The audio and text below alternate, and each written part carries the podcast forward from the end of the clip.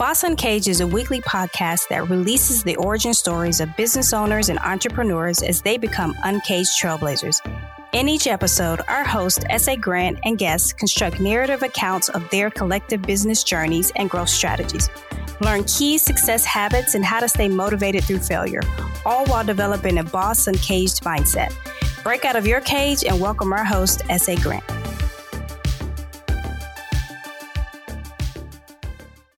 Welcome, welcome back to Boss Uncaged Podcast. So today we have a special episode with an individual that is beyond bold, right? I mean, that, like, that, that's his key phrase, that's his key terminology. But historically, those that uh, the you that were around in, in the early, let's say the 90s, you probably heard his company corporation a million times. So if you're familiar with 1 800 Dentist, Fred is the founder of that corporation. So, you know, I like to name whoever I'm interviewing with a particular nickname. So the nickname today is going to be the can anyone guess maybe? The super bold boss. Fred, the floor is yours. Why don't you tell the audience a little bit more about you and what we're talking about today? SA, thanks for having me on. Yeah, uh, so my main career was uh, creating with my partner and uh, 1 800 Dentist, which became the largest dentist referral service in the country. Ran it for about 25 years, sold it, uh, it as it as Google kind of disintermediated the model uh, as well as uh, television streaming because we did millions and hundreds of millions of dollars of television advertising uh, and eventually stopped working. But we had a, a good run with the model. Uh, and so my next chapter in my life was how can I have the greatest impact on people based on something that I learned that I think is that I'm passionate about. And that is the superpower of boldness, uh, the difference it can make in your life, uh, the difference it made in my life. And it was something I had to teach myself. I didn't, I was not a bold person. I was an incredibly shy person and missed tons of opportunities along the way and had tons of regrets. And I just said, I got to find a way to stop this. Mm-hmm. And so gradually I changed it. Uh, and then I figured out I got to find a simpler way to teach people this so it doesn't take them three decades or four decades to figure it out. Um, and so that's what my latest book is about Super Bold from underconfident to charismatic in 90 days. A bold promise, but if you do the the things in the book, you will find yourself on a highly accelerated path to chasing your dreams and and bringing your full self to the world and not missing great opportunities. I, I, think that's a, that's a hell of an opening, and it, and it, kind of just goes to like who you are. And obviously, the book is out there, and you know I listened to probably like a couple of the chapters, and right away, it, it's one of those books that in the first chapter you're delivering so much value. I think one of the key takeaways that you said was boldness can be learned. Right? It's not something that you're not born bold; it's something that you become. Right? So I want you to kind of like talk about that. How has that helped you to get to where you are currently? Well, you know, to run a business you have to be bold enough to go out and get your customers. I, I, mean, we beat the streets for six months to find the first 18 dentists to participate because nobody was doing that kind of thing. We had to invent every aspect of the business. It takes boldness just to start a business, mm-hmm. to just say, I'm I think I can do this. Takes a little naivete too. Takes a little bit of like, oh, I think I can pull this off. Because if you knew how hard it was going to be, you probably wouldn't do it. Um, but once you get committed to it, then you kind of have to make it work. Uh, and so and it and it helped me with you know with relationships. I was not meeting the the partners that I wanted to be with. And and eventually I developed the boldness by emulating other people. And I started to, to meet great women who were, who just were a, a match for me. And, mm. and that was, that was a big difference, uh, right there. And I, and I didn't miss out on fun. I, I, I said, I started saying, why not? Instead of why would I do that? I, I, I loved being sarcastic and negative in my early life. I, I could put down anything, uh, which accomplished nothing. Um, but eventually I said, yeah, maybe I'll try that. Maybe I'll be interested. Maybe I'll try sushi. Maybe I'll try bungee jumping. Maybe I'll, you know, uh, go to Berlin for a week by myself to see what the heck's going on, you know, and, and, and just do stuff like that and uh you know and even even things like eating dinner alone you know i don't some people like they're terrified of that idea. Oh people are thinking about me. Oh, oh look at look at that poor guy sitting there eating alone. What a bunch of bullshit right? But this is the the tapes we play in our head about this stuff. And so conquering all that just allowed my life to just keep opening up and all sorts of unexpected things came my way because of it. And i, I just learned to trust the the process of just being bold and saying something interesting will happen. Hmm. Hmm. I mean, I think it's definitely interesting. I mean, another one of one of the, quotes from from your book was, um, "You're not shy, you feel shy." And I think by default, most people think that, like, like again, goes back into their DNA. They were born that way. They're not an A-type personality. But you're saying is more so it's a psychological feeling. It's an emotion. So I want you to kind of talk about that and unpack that for, for us a little bit yeah what what we have it, it's so important to understand to not label yourself i'm an introvert i'm shy you don't have to those those are behavioral things they are not genetic things mm-hmm. okay you may feel a little bit more outgoing a little less outgoing but most of it is socialization mm-hmm. and you either didn't get reinforced for your boldness or you did or somebody said don't be a show off don't draw attention to yourself you know uh, and and speak when you're spoken to even stuff like that and you got repressed. Uh, you you were told that you weren't worthy to present your your full self. Um, and you know i always talk about how basically you take any four year old they can sing and dance. By the time they're 12 they can't sing and dance. What happened? You know mindset that's all it, that's all that happened. Uh, but what what I try to do is is get people to, to realize that they have what I call situational boldness because they're they're they're not shy with their family. They're not shy probably with their coworkers, maybe a little bit. Uh, they're behaving in a shy way and underconfident in certain situations and confident in others. And everybody's different. But the the big problem is most of us are underconfident when it matters the most. Hmm. When we've got to do something important, we gotta we we gotta ask for a raise. We gotta start a business. We gotta raise ask for money for that business. Uh, we gotta we gotta ask a customer for the order. Uh, we gotta give a eulogy, hmm. uh, or or just a presentation to our department. Oh, I don't like to speak in front of people. Well, guess what? You're not good at speaking in front of people that will impair your career for the rest of your life. You you got to be good on your feet. And and if you are good on your feet and get better and better on your feet that's a rocket to the moon uh, because it's it's an incredibly powerful life skill. And you can you can build up that skill. You can build boldness like a muscle hmm.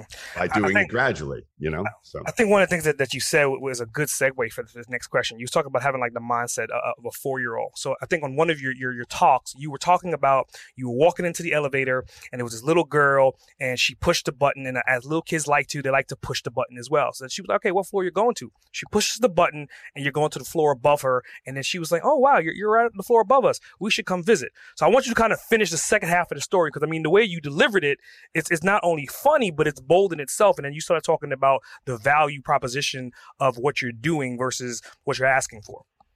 Yes, and so that it was so innocent. This was a girl in, in the elevator in my building, and and when I asked, I said, "You can push my floor." What one? Four. Okay. Oh, oh, you're you're only one floor above us. We can come up and visit. And I just thought, when did we lose that? When did that change? And it's because the the the power of it if I can call it a power, is that she had no agenda. She wasn't trying to get anything from me. She wasn't trying to sell me, you know, uh, a new car or or get me as a client or get me as a subscriber or or find out if I wanted to sell my condo. You know, uh, she was just saying well, we could come up and play. Uh, and and I said, oh, you you know, yeah, you could meet my cat. Oh, what's your cat's name? Cookie. Oh, that's funny. You know, and it was like that. And I, and the big message for me, along with that innocence and la, and, and, uh, you know, she was so beguiling just by being that way was that that the lack of agenda and and we and if you're if when you're meeting somebody new if your only agenda is connection it's a huge and that's not really an agenda it's a, trying to be a human being uh-huh. and so i i talk to people everywhere I love talking to people in elevators because there's like this weird unwritten rule in America that you're not supposed to talk in the elevator. So to me, it's this golden opportunity to just say anything. Just, but I love complimenting people. Just look at them and say, what's something I could compliment about them? I don't know where you got that suit, but man, it looks great on you. You know, that hand, you know, women, women accessorize. They've spent a lot of money accessorizing. Mm-hmm. So say those shoes are working for you you know or that handbag looks great or those earrings are look uh, are so unique they're so interesting um, huh. people love that and it, and you and you do I, I call it a drive-by compliment you're just you you have no expectation of anything else except making them feel good about themselves huh. Hmm. So I mean, I, let, let, let's just dive down that rabbit hole a little bit deeper because in another one of your talks, you made a statement saying that value is perception, and you was talking about the gold um, watch, right? So in the elevator, you're talking about delivering value by saying, "Hey, that's great. That's that's something wonderful on that person." You're giving them a compliment, and by doing that, then you're you're essentially earning their trust and you're building that relationship. So on the other side, with the value being perception, how does that work or differ? They like different from giving someone a compliment? Uh, uh, we all have our biases, right? We all have the filters that we see the world through, and these are all learned things, uh-huh. and we're mostly unaware of them. So we have, so what you're dealing with are people's judgments. Uh-huh and and we all do it. I, I, I walk around and I do it. I I I uh, I judge people by their height, by what they're wearing, their hairstyle. And I'm wrong about 98% of the time. and so I force myself to get to know them. Mm-hmm. And and so the the key thing to remember is people are doing that about you too. They are ha- they have a judgment about you based on virtually no information. Mm. Uh, and it's like a, a a Polaroid of you, right? It's like, oh, th- this snapshot moment. Uh, you know, I use the example of like people who say, I met this movie star and he was a real jerk. And I said, you don't know if he's, you met him for 10 seconds and you decided he was a jerk because he didn't want to sign your, uh, a napkin with an autograph. He could have had a paparazzo trying to take a picture of his kids 10 minutes earlier, right? Yeah. You don't, and, and so when you understand that people are are judging you inaccurately and you're judging them inaccurately as well stop worrying about what everybody thinks. Uh. right? Realize that that their perceptions can easily be influenced by the simplest of behaviors like me offering a compliment. What eh, eh, what i do which you know because i know i have these judgments is if i see somebody that I have a judgment about is like what what the what the heck is that woman wearing purple that purple spotted dress for? It looks ridiculous. You know what I'm going to do? I'm going to say that dress looks amazing on you. Huh. And you know what happens? My judgment goes away. And she because she's like she wore it on purpose. She's not wearing it to look ridiculous. So uh, you know, I, I I got to erase my judgment and actually make her feel good about herself. Hmm. and and so I'm I'm shifting her perception of of herself a little bit. I'm uplifting her.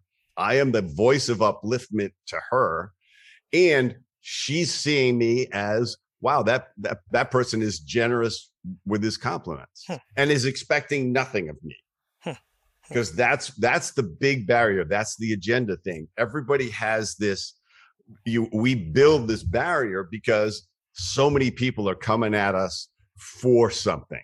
Yeah. That that we we have to have this wall up.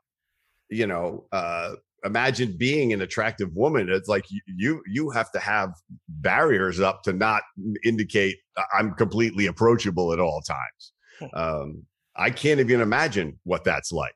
Um, but I, I would like to find out actually. Yeah. I would like to have attractive women just coming up to me and saying, I'd really like to meet you. But, uh, but it's, but so, so when, when you are, are there to just gently shift their perception mm-hmm. to something more positive about themselves and about you, that strengthens you because you say, regardless of how all the defenses that I have and people have, I can I can rise above it. I can I can actually penetrate it. Hmm. Hmm. I, I, think I think the last statement that you made it kind of reminds me of your podcast episode with Jay Smith, the um, Boldly Disturbed Yourself episode, and he was talking about. And I'm not saying that you were lying to her, but he was saying like you know he had to lie at certain times to essentially help build the confidence of the people that he was coaching to get them to believe what he was saying to them. So do you think that that like that's a, a, a decent approach, even though that it may be a lie, but it's, it's a lie for a positive reason? Yeah, and it's like calling it a lie is is uh, is strong. Uh, it's like it's like shift shifting the the definition of it necessarily. Mm-hmm. The the characterization of it is is more what you're doing uh, if if if if I, you know, if I see a friend that that I know has been overweight for a, a long time, mm. and and I know they they just started something to work on it, and they maybe shed ten pounds of the hundred they need to lose, I'm going to say, man, are you uh, you're you're looking thinner. Is, is are you how much weight are you peeling off here? Hmm. Whereas you know part of my brain I, i'm i'm lying they look the same right? They don't look that different but i know they're working at it. So i want to i want to encourage that success. I because they don't know. They they weigh themselves and they go I, I think i'm losing weight. Is it making any difference? Because mm. i want them on the path. I want them i want to encourage them to succeed in that path. There's nothing in it for me for that guy to lose weight. Yeah but so, there's a lot in it for him yeah, yeah. So I mean that leads me to I mean on, on your website, right? You have a boldness exercise, and it's a three step exercise, and it, it kind of seems like like you're obviously you're living this, you're breathing this, but you're also helping people with that path. And I think the first step of it is to just randomly smile at five strangers, like people that you don't completely know. Step two is then you want to talk to one of these strangers, and then step three is you want to ask a question. So I want to know, like, how did you come up with that formula, and how has that formula benefited the people that that you're helping coach? So there there's five steps to building your boldness muscle. Mm. uh, and and the the first step is uh, is is preparation. Uh, mm. is preparing what you're going to say or do. Uh, but but but the the the fourth step is dosage controlling the intensity of the experience okay? So it's it's the pride method. So it's preparation relaxing insights dosage, and everyday action. Okay. Yeah. So there's everyday action is part of it, is always part of it, but building your muscle, anything you want to get good at, work at every day, even for five or 10 minutes, because yeah. it, it, aggregates. Right. And, and if you think you're going to get to it when you feel like, if you worked out when you felt like working out, you'd probably work out, let's say, probably two times a year, roughly. Right. Uh, maybe, maybe less. but if you say I, am going to do something, I'm going to move every day, uh-huh. the body gets stronger. So when I, everybody's at a different level building their boldness muscle. Uh-huh. So start really simply. And you, when you start by smiling at five strangers every day, there's two parts of it. One, a surprising number of people will smile back. And two, a certain number of people won't and you learn to not take it on. It's got nothing to do with you. That you're you're training yourself to not experience rejection, to not define something as rejection. Hmm. It's just it's just what happened. You, you, know, you have no idea. This could be the worst day of their life. Uh, you you don't know. So and oh, they could have bad teeth. they don't smile at anybody. Hmm. Whatever it is, you dismiss it. So you're building up this tolerance for a non-response or what you might have characterized as a negative response. But you don't have to stop smiling at people because they didn't smile back. I say hi to people all the time who don't say hi back. It's like even in my own building, they just they just don't say hi. There's they're so closed in that that saying hi out loud to a stranger is more than they got. And I understand it. I don't judge them about it. I, I say like that's I don't ever want to be trapped like that. I want to give them a book. Like it's like here, you know, so you need people. You need to you need to be social. This is we're social animals. Don't kid yourself, right? And unfortunately, we've created a world where you can isolate the heck out of yourself. You can stay in your house and watch TV and have food delivered and and play video games and go on social media and and pretend you're having social interactions. But in reality, you are not being social. You're not feeding this basic human need of human interaction. Wow. Wow. It's, it's very powerful. So, obviously, I, I, did my due diligence, right? And so I, I, was looking at like your education, and this kind of like wants me to lead into this because I mean, when I look at your education, from a marketing standpoint, I know that you are a copywriter, right? Yeah. I mean, you write copy through and through. So I want to talk about copy to where it has gotten you. Because I mean, obviously, with the one eight hundred dentist as as a brand, obviously, I think you were behind the copy for majority of the things that went out to the market. Hence, why it was pretty successful. So let's talk about that journey. Like, how did you get into copy? Like, why did you get into copy, and how did that help you become as fruitful as you are today? Yeah. Uh, so in I, I oh I had a sense that I always wanted to be a writer. I didn't have I didn't have a way to do it but by the time I was finishing college, that was I, I was I was focusing on creative writing, hmm. and and I sucked at it. Right, it's like nothing I wrote was was much of anything. I wrote a couple of decent short stories, but I tried to write a novel, and it was it was horrible. And the teacher let me know. I mean, he had notes on every page. He was like slashing through pages and stuff. But it was great because I I I said I have to get better. I I am not a great writer. Mm-hmm. And uh, and then I then I got out and I got did some sales jobs and I worked a bunch of businesses while I was in college and while I was on a break in between two colleges, and uh, and I learned a lot about how businesses different businesses work just by working in them at a low level, mm-hmm. and I and I didn't know what I wanted to do, and then I got to Los Angeles and a friend of mine was a storyboard artist and he took me into the ad agency where he was working and he was good friends with the general manager. And just walking into the place i said oh these are my people. Hmm. this is my tribe. I could do this for a living. Because i had no idea what i could do for long term. And then and so i said how do i be how do i get a job here? And the, the this is you know sometimes a person gives you one piece of advice that changes the tra- trajectory of your whole life. That was what the general manager did. He said look i'm not going to give you a job just because you're david's friend because you don't know how to write advertising. I can already tell because you haven't done it. So there was a night school being taught by creative directors hmm. working creative directors. And in six months they taught me how to write advertising because i had a sense of how to write. I just didn't know how to shape mm-hmm. stuff that was persuasive that you know advertising is communication with a purpose to sell to persuade and i learned how to do it and then i started working in the agency and i just loved it but I just didn't like the career arc, which is at 50, it falls off a cliff and you can't get a job. You go from making 300 grand a year to you, you know, you know, you're working at Starbucks. So, uh, I said, I'm not going to let this happen. So I, I want my own business. And then the opportunity came, came to start 1-800 dentist uh, and a buddy of mine was a stockbroker, and he said, "I got to stop losing people's money for a living. I can't stand it anymore. Let's let's try to do something positive." and uh, so we just banded together and did this.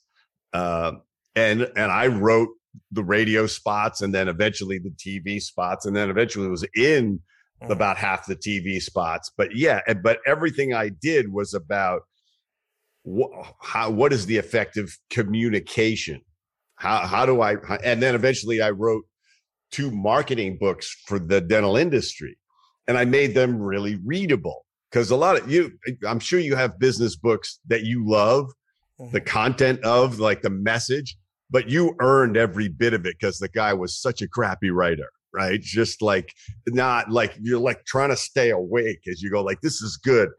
you know, like, so I went, I want to, I want it to feel like they're, I'm just talking to them. Mm-hmm. And, and that, and so uh, my first book came out 15 years ago. There are still people coming up talking to me. I just read your book. I make my whole team read your book. And I'm saying, boy, there's some stale stuff in that book, but two thirds of it is like understanding marketing for your business.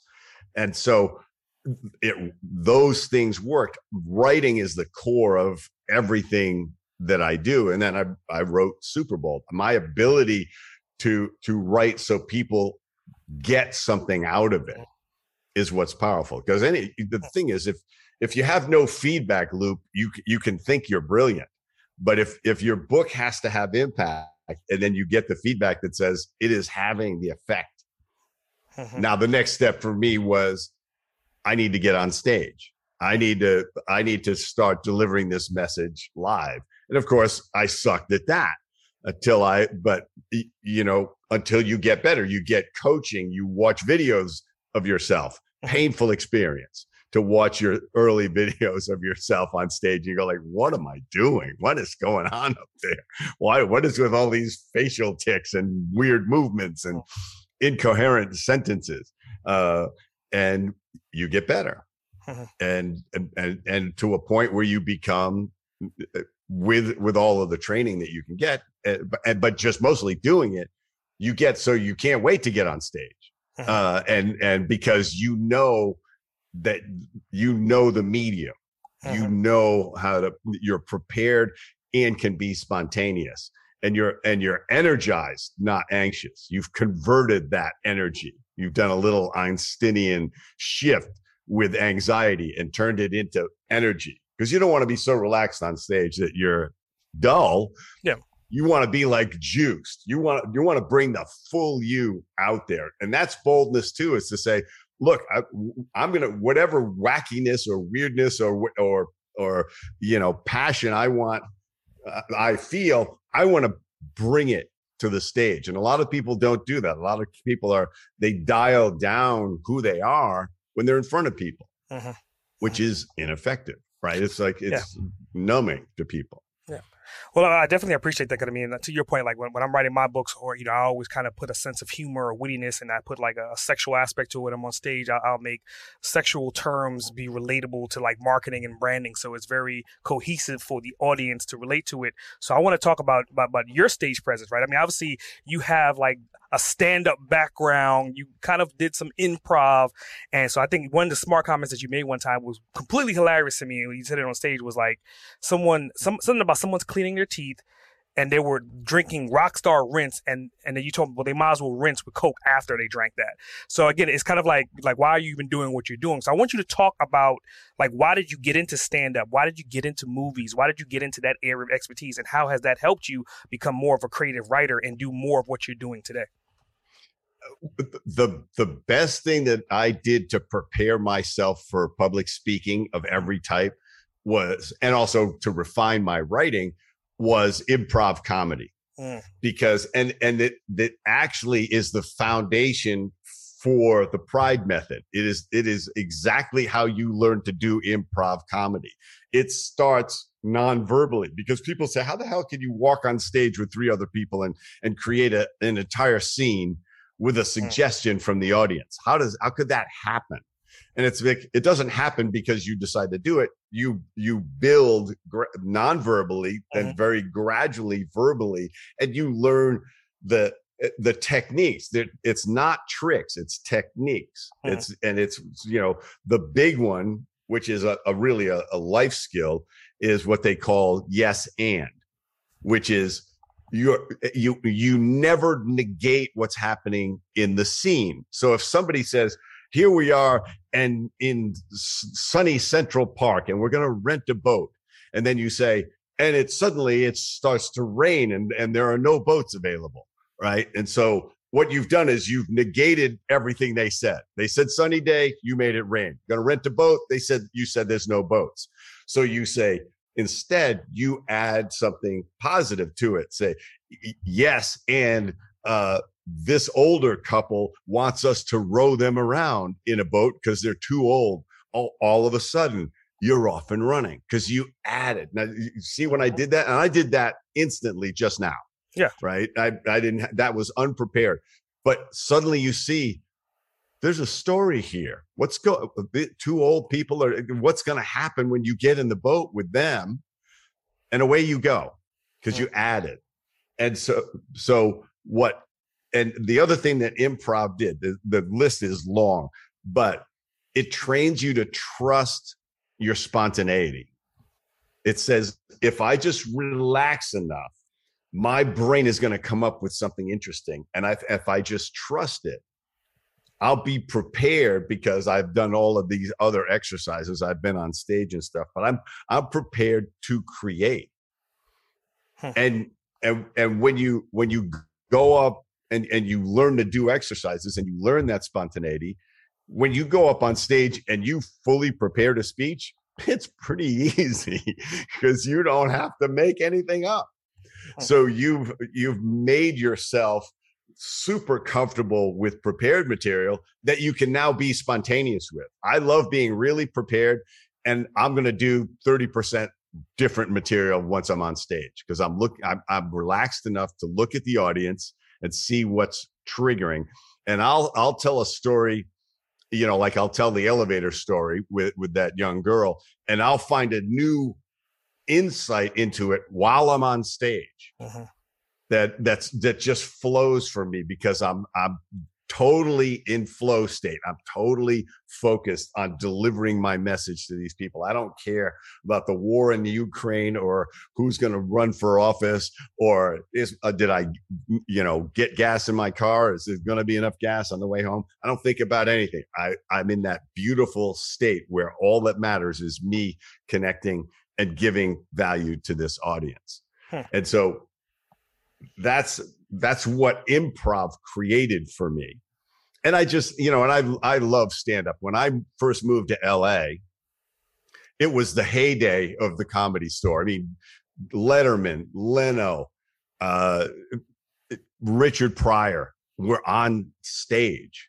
And, and, and you know you just sat there in awe. I, I watched Richard Pryor create on stage his his HBO special because uh, he he just would go up with half his material and then he just work it out on stage. He was ridiculous comic genius, probably the best ever was, wow. and uh, and so I became fascinated with it. I, I I was taking an acting class to just get better at being in my own commercials and stuff, and I met a guy who was a, a working comic, uh, and and he became he and I became really good friends. And he said, "I know you want to do stand up." Uh, and, I, and I was doing the improv classes, and he said, "It stands up's a different thing. You know, it's it's you're all alone up there, and it's it's you. It's not you playing a character. It's you." And uh, and so he got me to do it, and it was it was an amazing experience because the feedback loop is instantaneous. Uh-huh. But he he also said, separate yourself from the joke if the joke's not funny, it doesn't mean you're not funny. It means the joke's not funny. It means the story's not funny. It means the story's not funny to this audience. Mm-hmm. A huge insight to take with you because you just move on. And, and you see the good comics, they'll tell a joke and it bombs, and they'll just say something like, Man, that was so funny to me in the bathtub this morning. I don't know what happened.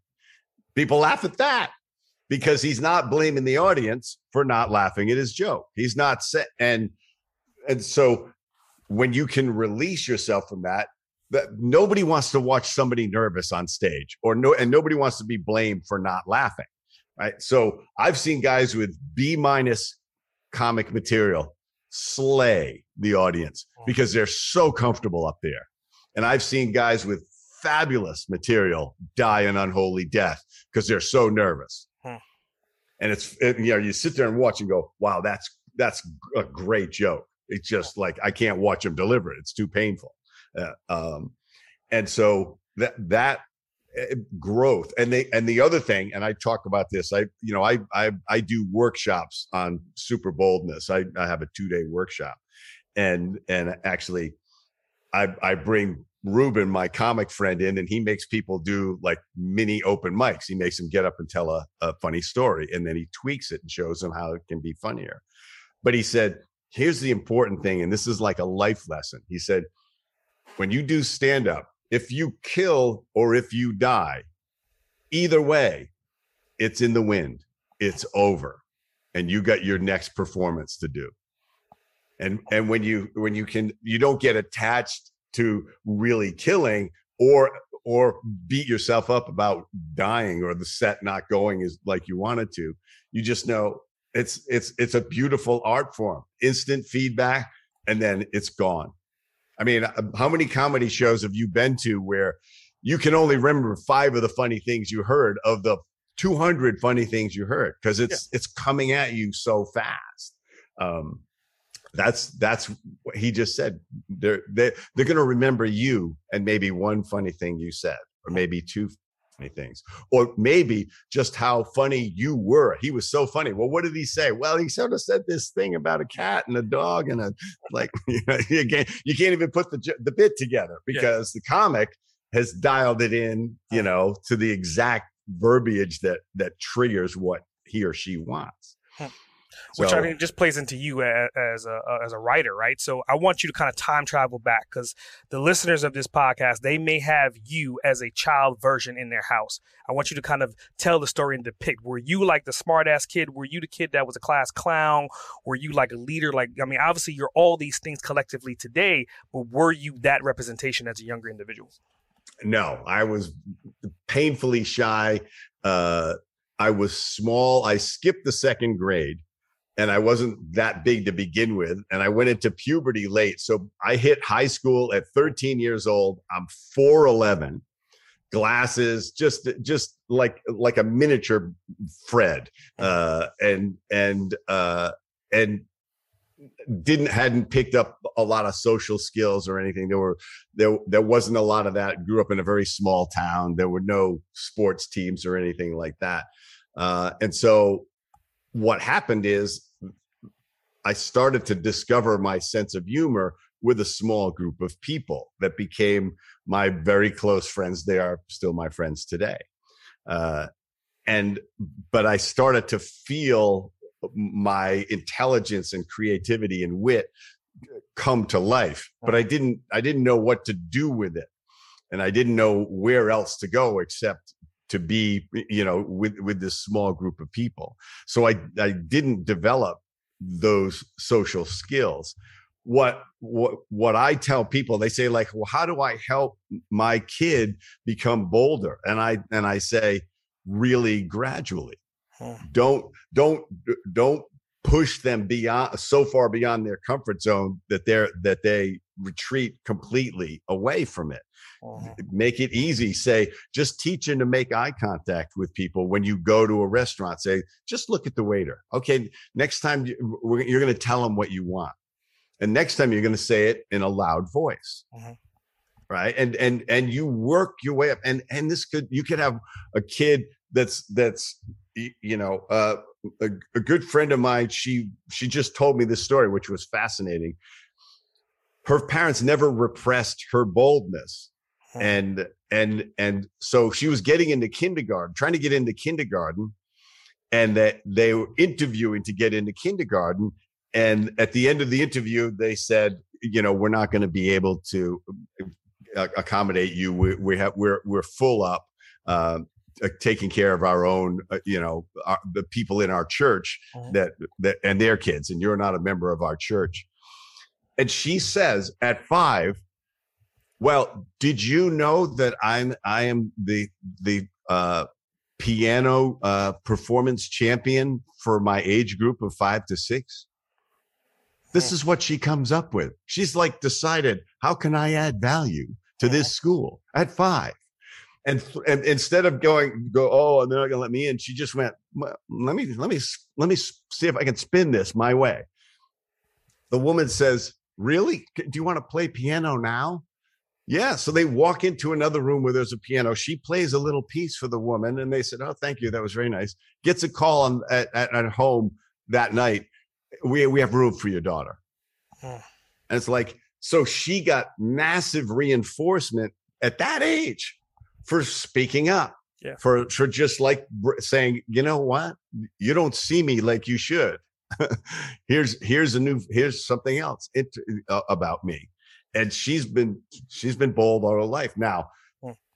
what happens to to most of us is that does, we miss the opportunity so we don't get the reinforcement and we kind of feel un, we're like oh yeah I, that wouldn't have gone well and no they weren't interested in me. They didn't want me. And so we start we start to close in and we start to play it safe. She's learned to embrace her co- discomfort zone and getting more comfortable in it. It gets wider and wider the more you do it. So give your kids the room and you'll have you'll have kids who go both ways. Kids who are just naturally outgoing don't repress it. If hmm. their teachers try to repress it you, you call them uh, the teacher aside and say do not do this to my kid okay? Uh, and or when the kid comes home you say you know that teacher it's kind of a shithead right? So th- you don't have to listen to her you can be quiet in a class but i don't i don't want you just feel like you you need to only speak when you're spoken to or something like that or you can't say something funny or something. Be you're i'm fine with it. Just know that she may they may want to punish you. I'm never going to punish you for that. I'm going to encourage you. I, I, heard an amazing story from Sara blakely who started spanx Thanks. created spanx. She said at the dinner table every every week at the uh, like friday night dinner she and her brother would be asked by her dad, What did you fail at this week? Huh. Every and every week. And if they didn't have something that they failed at, he was disappointed. But when they said what they failed at, and he was, oh, all right, that's that's interesting that that happened. Huh. Is there anything you can learn from that? And so she grew up believing in it, failure as a process yeah. not as not as not as something to be ashamed of or embarrassed about or beat yourself up about or retreat from or avoid. It was like, no, this is this is how you get better, uh-huh. which is true, right? I mean, it's and and and that's why you know these boldness exercises is like it, that I have in the book. They're designed, many of them, for failure. You're looking for somebody to either not respond to you or respond weirdly to you so that you say, I was intending for them to not, you know, like uh, one of the exercises is to walk into an ice cream shop and yell at the top of your lungs, I love ice cream. Now, there's no law against that. And, but everybody is, there will be all sorts of reactions. There will be people embarrassed for you. And it's like, why are you embarrassed? I'm not, you're embarrassed for me, but I'm not embarrassed. Mm-hmm. And there'll be other people that go, yeah, I, I feel very much the same way about ice cream because they're in an ice cream shop. Yeah. so you're just and and and and uh, you know, I was at a, a convention recently, and, and, guys who had read my book. One of the guys just turned to me. Uh, you know, he's he's working there at his booth, and we're out in the exhibit hall with all these people, and he says, I want you to yell, I love ice cream right now. and so I did it. And a bunch of people looked around and he, was like, oh, yeah. And he, and he, and he said, uh, he says, now I want you to yell, I love thongs. And I said, I'm, I'm not doing that. yeah, that, I would call because that's not bold. Right. That's just dumb, yeah. right? Yes, I mean, I think I think that that's that's, that's really solid. I mean, uh, like what you're delivering for for parents to to influence their kids. So let's talk about like your upbringing with your parents. I mean, obviously you're a hell of a successful business owner and entrepreneur. Are you coming from descendants of entrepreneurism, or is that something that you're the first generation to step into that seat? I'm the first generation. My my parents didn't know anything about business. Uh, my mom but my mom was a bold person out of necessity uh-huh. uh, and but and she became the first uh, female life insurance salesperson in the state that I grew up in um, and uh, she was she was always pushing boundaries because her dad died at six, the family home burned down at 17. And then like she, she and then she met my dad and was like, this guy's going to save me. right. like he's going to, she's going to, he's going to, they were living with neighbors at the time because the house had burned down. And she meets this dashing guy and and uh and they get married and and they they encounter a lot of difficulty right away. But he was a mail carrier and she was an insurance salesperson but she was the bold one but she was always pushing me too hard. She was shoving me into the discomfort zone and i just kept retreating Oh. You know, it's like call my friend. She would just she would think I could just call her friends, like dial, pick up the phone and dial, get so and so on the phone. It's like like I was her secretary, and I couldn't do it. It's like I don't want to talk to this woman. I don't know this woman. I can't dial. I'm not doing it. It's that she didn't know how to. She didn't know anything else except to just be bold because that's how she had to move through the world. Mm-hmm. Um, but but she was trying to she had me on the accelerated track and i wasn't ready. Mm-hmm. so i became shy as a result. This is what happens. You either have bold parents that are a great example to you and don't push you too fast or you you go the other way because you go like i can't do that. I don't know how the hell they're doing it. That's that's too much. I'm overwhelmed. And and that's you don't want to do that to your kids. Everybody has a different dosage, a different pace that they're going to build their boldness muscle, but anybody can build it. You want to build it at a pace where there's those rewards, there's the positive feedback loop of just, wow, I didn't know that was going to happen. I just smiled at those people and they all smiled back. I said hi to those people and they just said hi. I complimented this person and she said, Oh, that's the nicest thing I've ever heard. And you think, that's the nicest thing you've ever heard uh, good for me you know? Yeah. um, but but that's when somebody does that you know I, I think in the book i talk about telling this woman who had this bright yellow dress on uh, you know a, a, black woman and you know like black women look amazing in bright yellow uh, and so i just told her that i said you know you, you just look uh, stunning in that dress. I mean that color is working so well for you. And she said oh, thank you so much, you know, because I, I was, I woke up feeling really kind of down today. And I thought if I just put on a bright color, maybe it'll help. Mm-hmm. And, and it just me saying that to her, just bring, telling her that that worked changed her whole day. Eh, what a, what a great gift I gave myself by doing that. I didn't need any more from her. I made, I, I lifted her up from what I didn't know was a mm-hmm. low place. She was, she looked like super comfortable bouncing around in a yellow dress, but she wasn't. She was feeling low. Huh. And I, and I, I boosted her up. Huh. What a great thing to get to do. Yeah, yeah, I, think I think it's a hell of. I mean, like the way you're talking about boldness as, as a definition of something that you can grow into. I think that's just something positive that everyone should actually take hold of.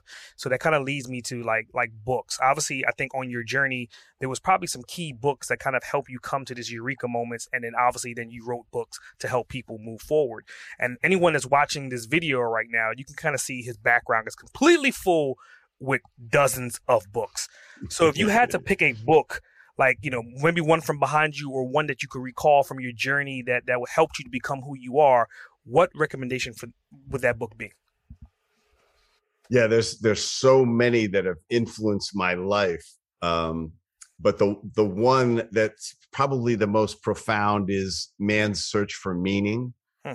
by Viktor Frankl, who was an Auschwitz survivor and and two incredibly powerful messages that came out of that book uh, was uh, the first one was that that the gap between stimulus and response is the opportunity for growth and learning and mm. uh, and uh, in and positive result because when when you have a stimulus, you have something that happens, somebody that says something, and you have a reaction, and there's no gap, especially if it's a negative reaction, and you don't pause in between, you're not thinking about the outcome that you want anymore. You're releasing some negative energy that that has been built in you.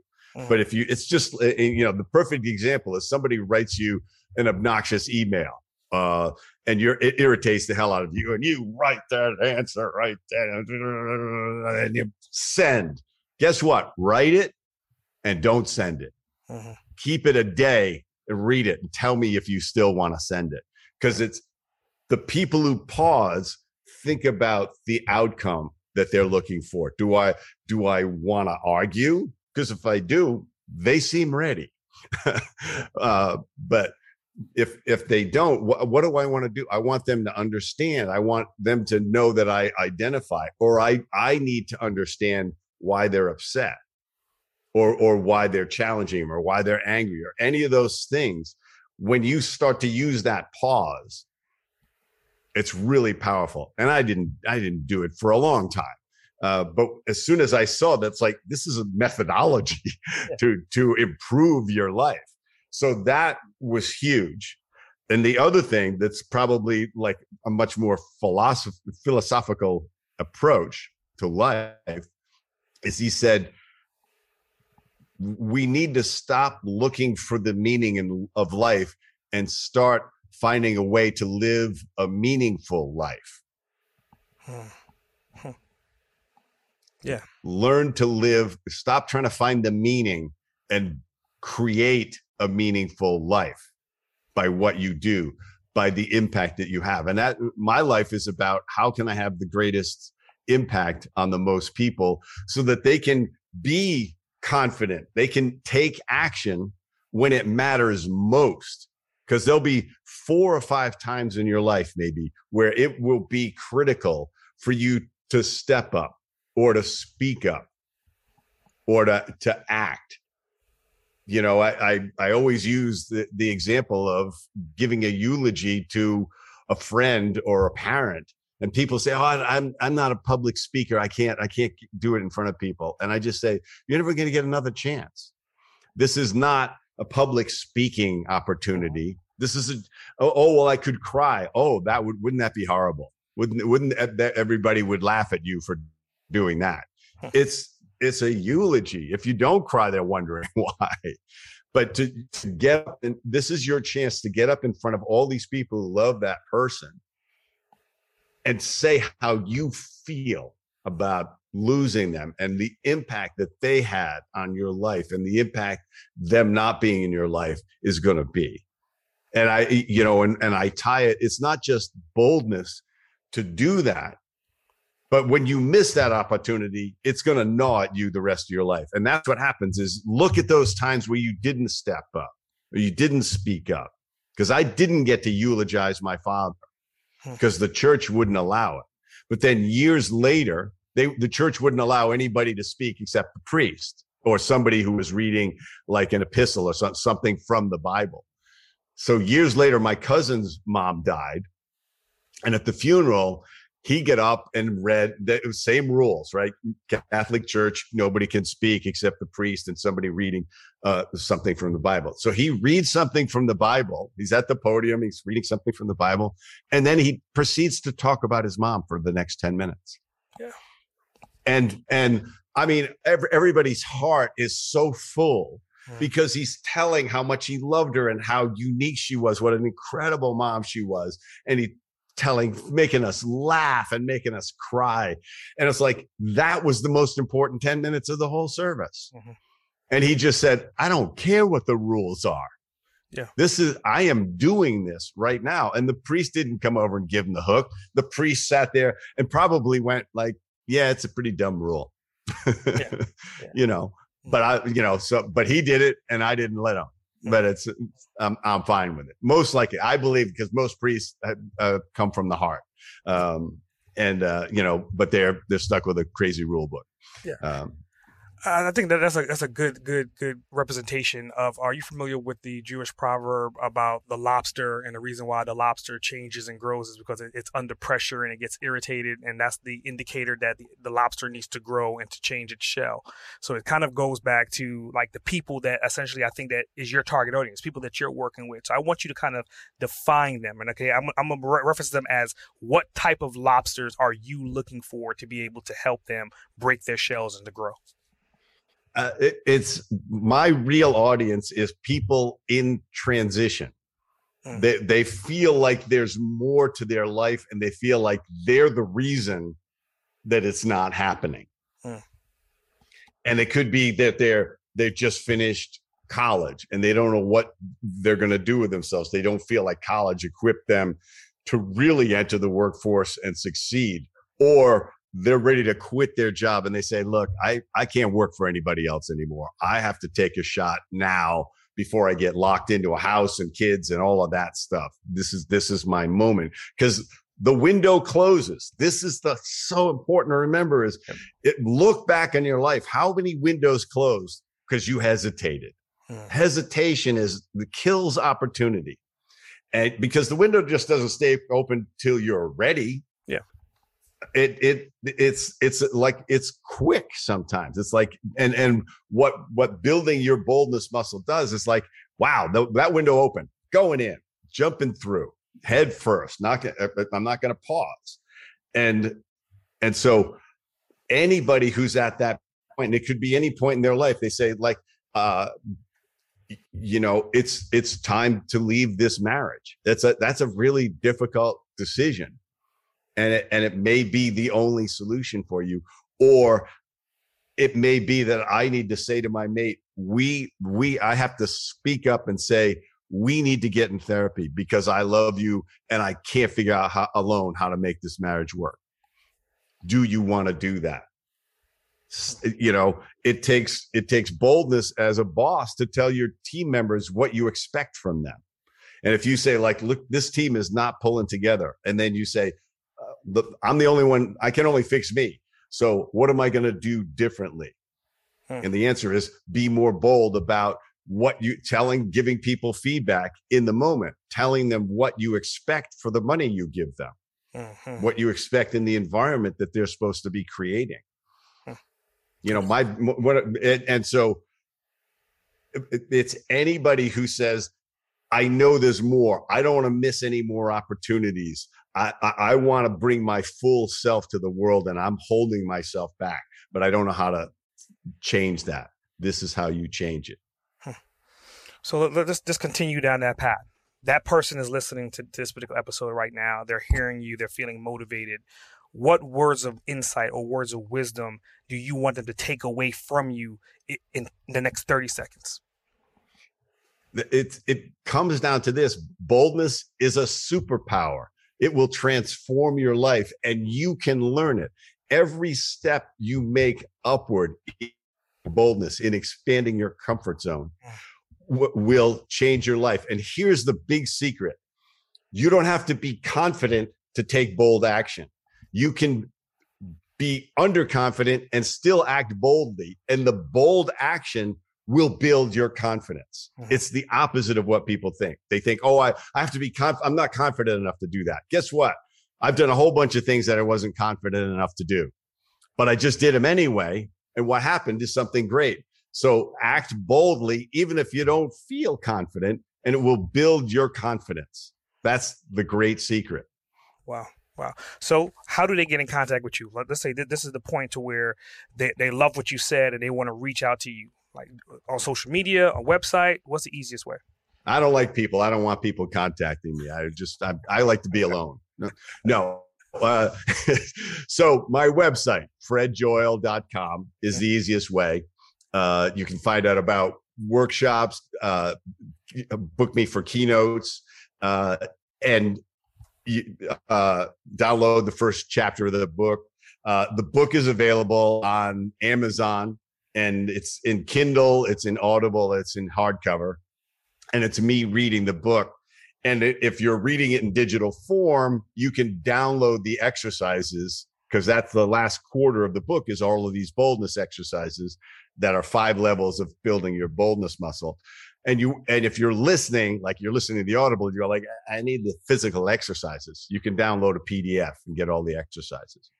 So that's the way. Very cool.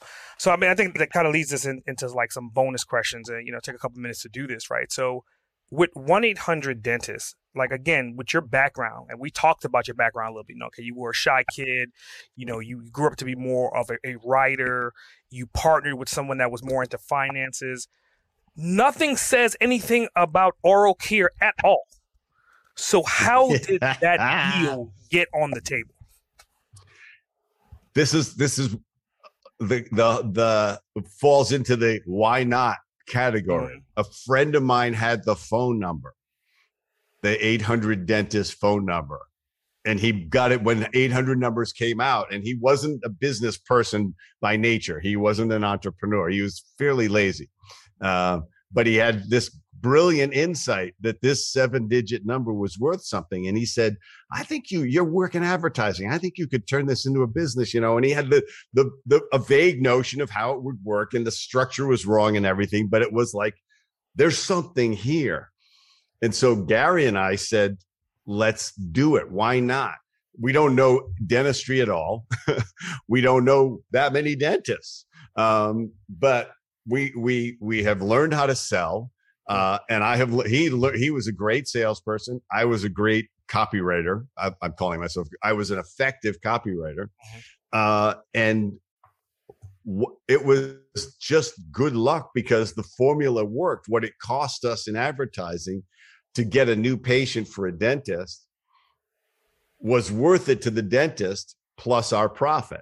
And that's not so the formula, we didn't know the formula worked for two years because basically you get to the point where you're so committed you have to figure out how to make it work. Yeah. And we we we pivoted left and right all all along the way. You you run a business for 25 years amazingly bad stuff happens and amazingly good stuff happens. Mm-hmm. but you know when i we created a great place to work. That's what we wanted.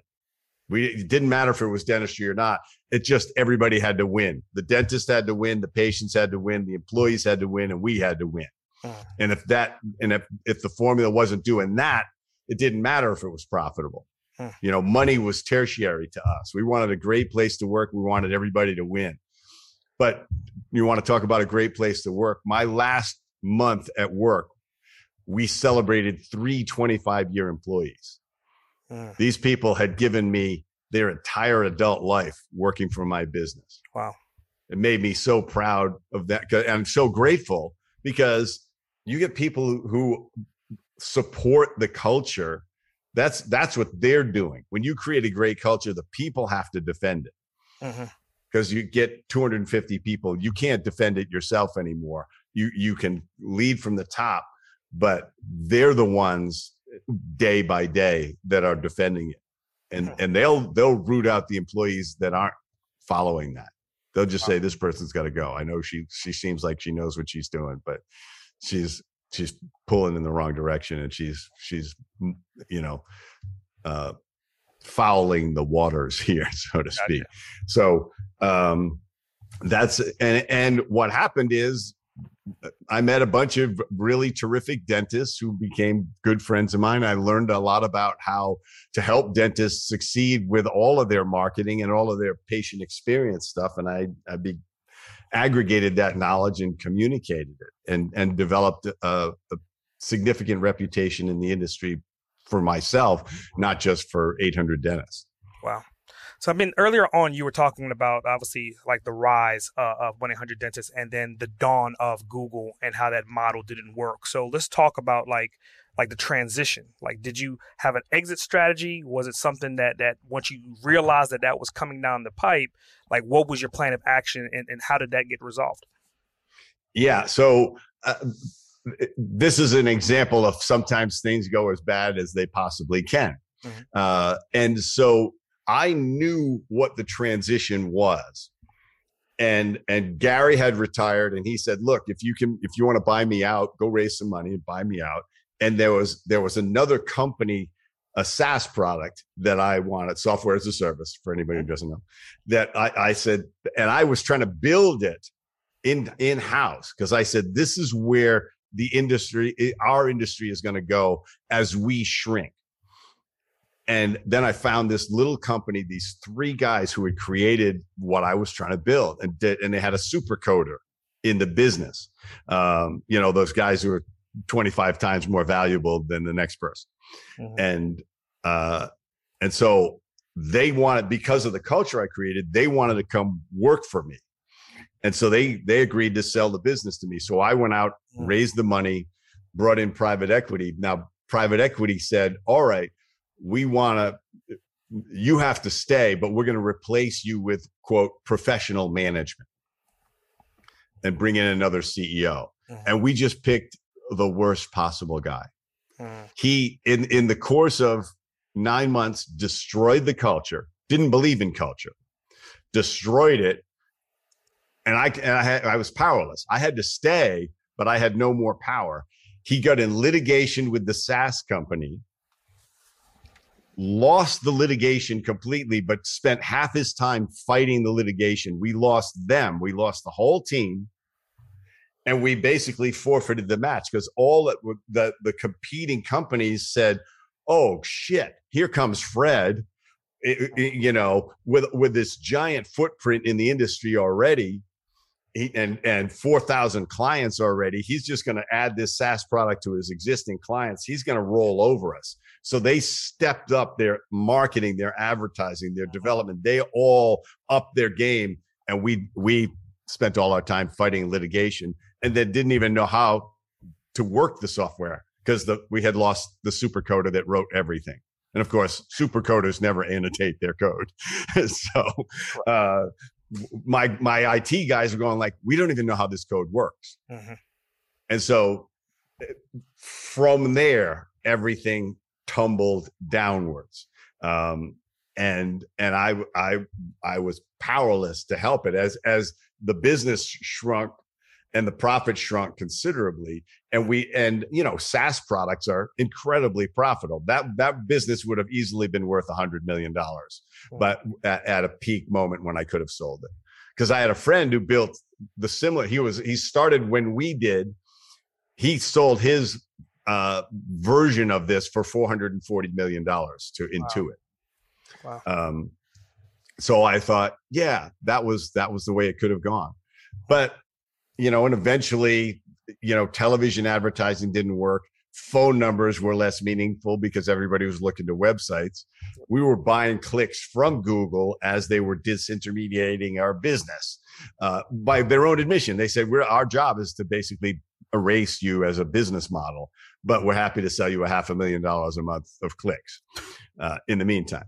Um, and so it it it just it stalled, and then it it, it jinked down a couple of times and and then got to the point where it was basically unprofitable. Wow. Uh, sold it to, finally to get it out of private equity, sold it to another company that I thought, well, they're going to invest money and lift this up with a different strategy. We created a very good secondary strategy to, to leverage 800 dentists to help sell dental technology, actually. Um, they bought it, then three months later merged with another company had a total culture clash in that merger, totally ignored us for two years mm-hmm. till we had, and it was like, where's where's the the plan? Where's the execution of the plan? Where's the three million dollars you're going to put in for this? Mm. And none of it happened. They eventually they fired the CEO that had done the done the acquisition of me and the merger, and we became we were the redheaded stepchild. And eventually, I bought it back from them for a nominal amount of money mm-hmm. just to get it out of them but it was too late. It was it was wreckage. And so i i turned it over to a, a, a, small lead gen company that still runs it now but it's a pale shadow of what it once was. But hey it was a great life. It was a great business. Uh, I, I made a, a, ton of money. I spent more than i made so you know it's a problem. Um, but uh, you know, I I am, am now CEO of another company that that is that is a great product. Oddly enough, started created by the guy who sold that business, that other SaaS product for 440 million. Wow. So he's create he he's licensed me this division for the dental industry of of this new product that he's created. Uh-huh. So I am I am I'm back in the CEO saddle uh, about to, you know, in essentially startup mode. Gotcha, gotcha. But I'm young. It's still yeah. plenty of time to pull this stuff off. So. Well, I mean, I love that story because I mean, obviously, like you're you're an industry legend at, at, this point. I mean, the fact that you had such a rise to an empire particularly based upon copy, right? Particularly based yeah. upon what your trade is. So anyone that's listening that may have a trade but don't see the opportunity or see the out, you're that opportunity. You're that that that that that story that most people don't have the opportunity to really hear as as taking on a particular career, but merging that career with something that you have nothing to, to do with whatsoever. So I definitely appreciate that. And, and that kind of leads me to if you, as an individual person, right, and this is hypothetical, had an opportunity to spend 24 hours with, with anyone, this person could be dead or alive. Who would it be and why?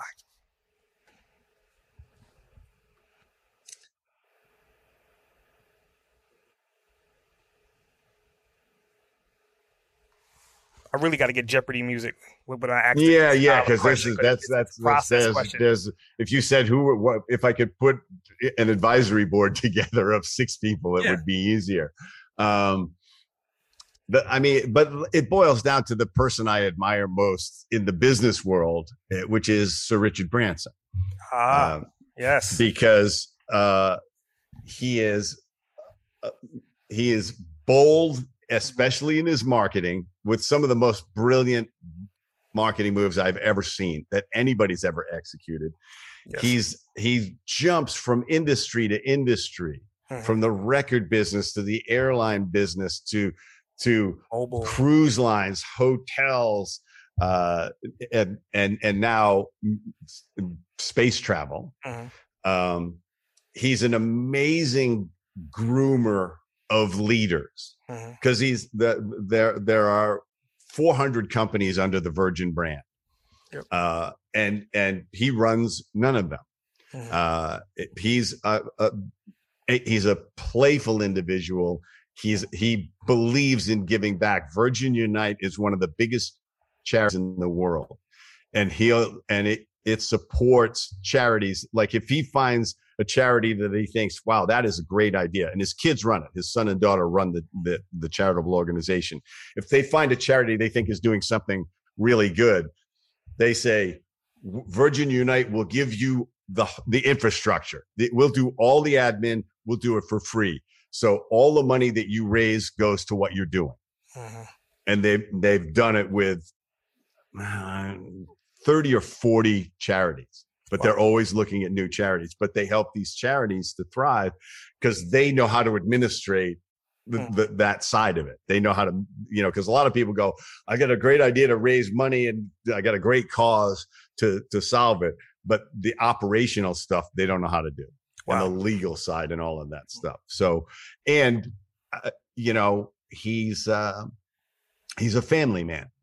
Uh, he's you know he's fell in love with this woman 50 years ago or something. I probably not 50. He's 70 something. I don't know. Could have been 50 years ago. Wow. And he's been with her and he's, he, you know, nothing interferes with his family life. If, if, if they, if it's the grandkid's birthday, it's like, I'm sorry, you don't get me today. Mm-hmm. Uh, you know, uh, and, and he, he believes in trying to, that he got lucky and it's his responsibility to make the world a better place. Wow. So, um, and I would just play. I've played chess with him. Yeah, I heard uh, kicked his ass, didn't you? uh, the first time I won. Yeah, uh, and uh, he he immediately set the board up, called me a bad name, and immediately set the board up to play again. Uh, and then I never beat him again, and he just would yell at me because I was uh, taking too long to move. Um, but you know, I just to, to spend 20 we we would probably spend most of the time playing chess and laughing and talking about a few things and and like you know and then I would casually say you got any way for me to change the world that uh, you don't have enough time to? Uh, so. I think I think that's a phen- phenomenal story because I mean obviously you already had spent time with him before so you like out of all the people dead or alive, you want to spend another 24 hours with him. So that's a testament to who he is. And obviously, to your point, I mean, playing chess with someone of his caliber, uh, it's like it's a consistent mind game, right? You're playing a mind yeah. game, you're playing chess, but you're also having conversation about life and business at the same time. That's kind of like the best coaching you could ever possibly have. Yeah. Yeah, yeah. Well, I definitely I love it. I, I appreciate that. So, I mean, with my podcast, I like to close out my podcast with an opportunity for whoever I'm interviewing to become the host of the Boss Uncaged podcast. And because you already have a podcast, you should be fine with this, right? I am now your guest. You're now the host. You get to interview me. What questions that may have came up during this episode that you would like to ask me? Uh, where where do you think you didn't step up in your life that you can fix now? Well, yeah, I think I, am on that road now because in my earlier days, as far as an entrepreneur, I burnt myself out, and unfortunately, I had a stroke, and then I was kind of like the quiet guy. To, to, that's why, I, like, I would love to have this interview with you about being bold. And I had an opportunity to listen to my um, girlfriend, who's my spouse now, to say it was a time for me to become bold. She's like, I know you're a bold person, but you're so driven in, in in trying to help other people why don't you try to brand yourself and be bold? And that's how S.A. Grant came to be. That's how Boss Uncaged podcast came to be. I mean the reality if that stroke didn't happen in that moment of her genius didn't happen you and i wouldn't be having this conversation right now. Yeah. And the, so the other question is um are, are, are you working in your zone of genius? Or or is there a lot of noise in your life still Nope. I mean, I think post stroke, I was kind of like slimming things down and, and being more of a brand strategist and kind of figuring out. So, like, once I realized that the entire time, my entire life, everything I've been being groomed for is essentially to be a, a podcast host to talk about business and talk to people. Because again, I could turn on the different characteristics, whether we're talking about insurance or business strategy or marketing or whatever else it is, because I've been through all those opportunities now I have a, a platform that I can kind of deliver and be on task and be intuitive to the questions that I'm asking because of my history. All right. So, what's the boldest thing that you could do with your business right now? Um, right now, one of the boldest things I'm doing is um, writing my ninth and tenth book. And my ninth book, the name of it is called um, Brand Babies, and the cover is covered in sperm. That's a bold move. That's it's a, a disgusting move. move, but it's a bold move. It's a bold move. um, and uh, five. Uh, what would you like to be remembered most? If if somebody were giving your eulogy, mm-hmm. what would what would you want them to say? I think part of my legacy is what I'm building and developing right now with with the Boss Uncaged brand. So I want it to be an opportunity to where 100 years down the road, this information can help someone. I would like for maybe 60 years down the road, a Jeff Bezos comes out from our audience from listening to it and I would love that person to step into it and say, hey, if it wasn't for the Boss Uncaged brand and the opportunity from learning from people of your caliber and other millionaires and billionaires in the world, that they wouldn't be who they are today.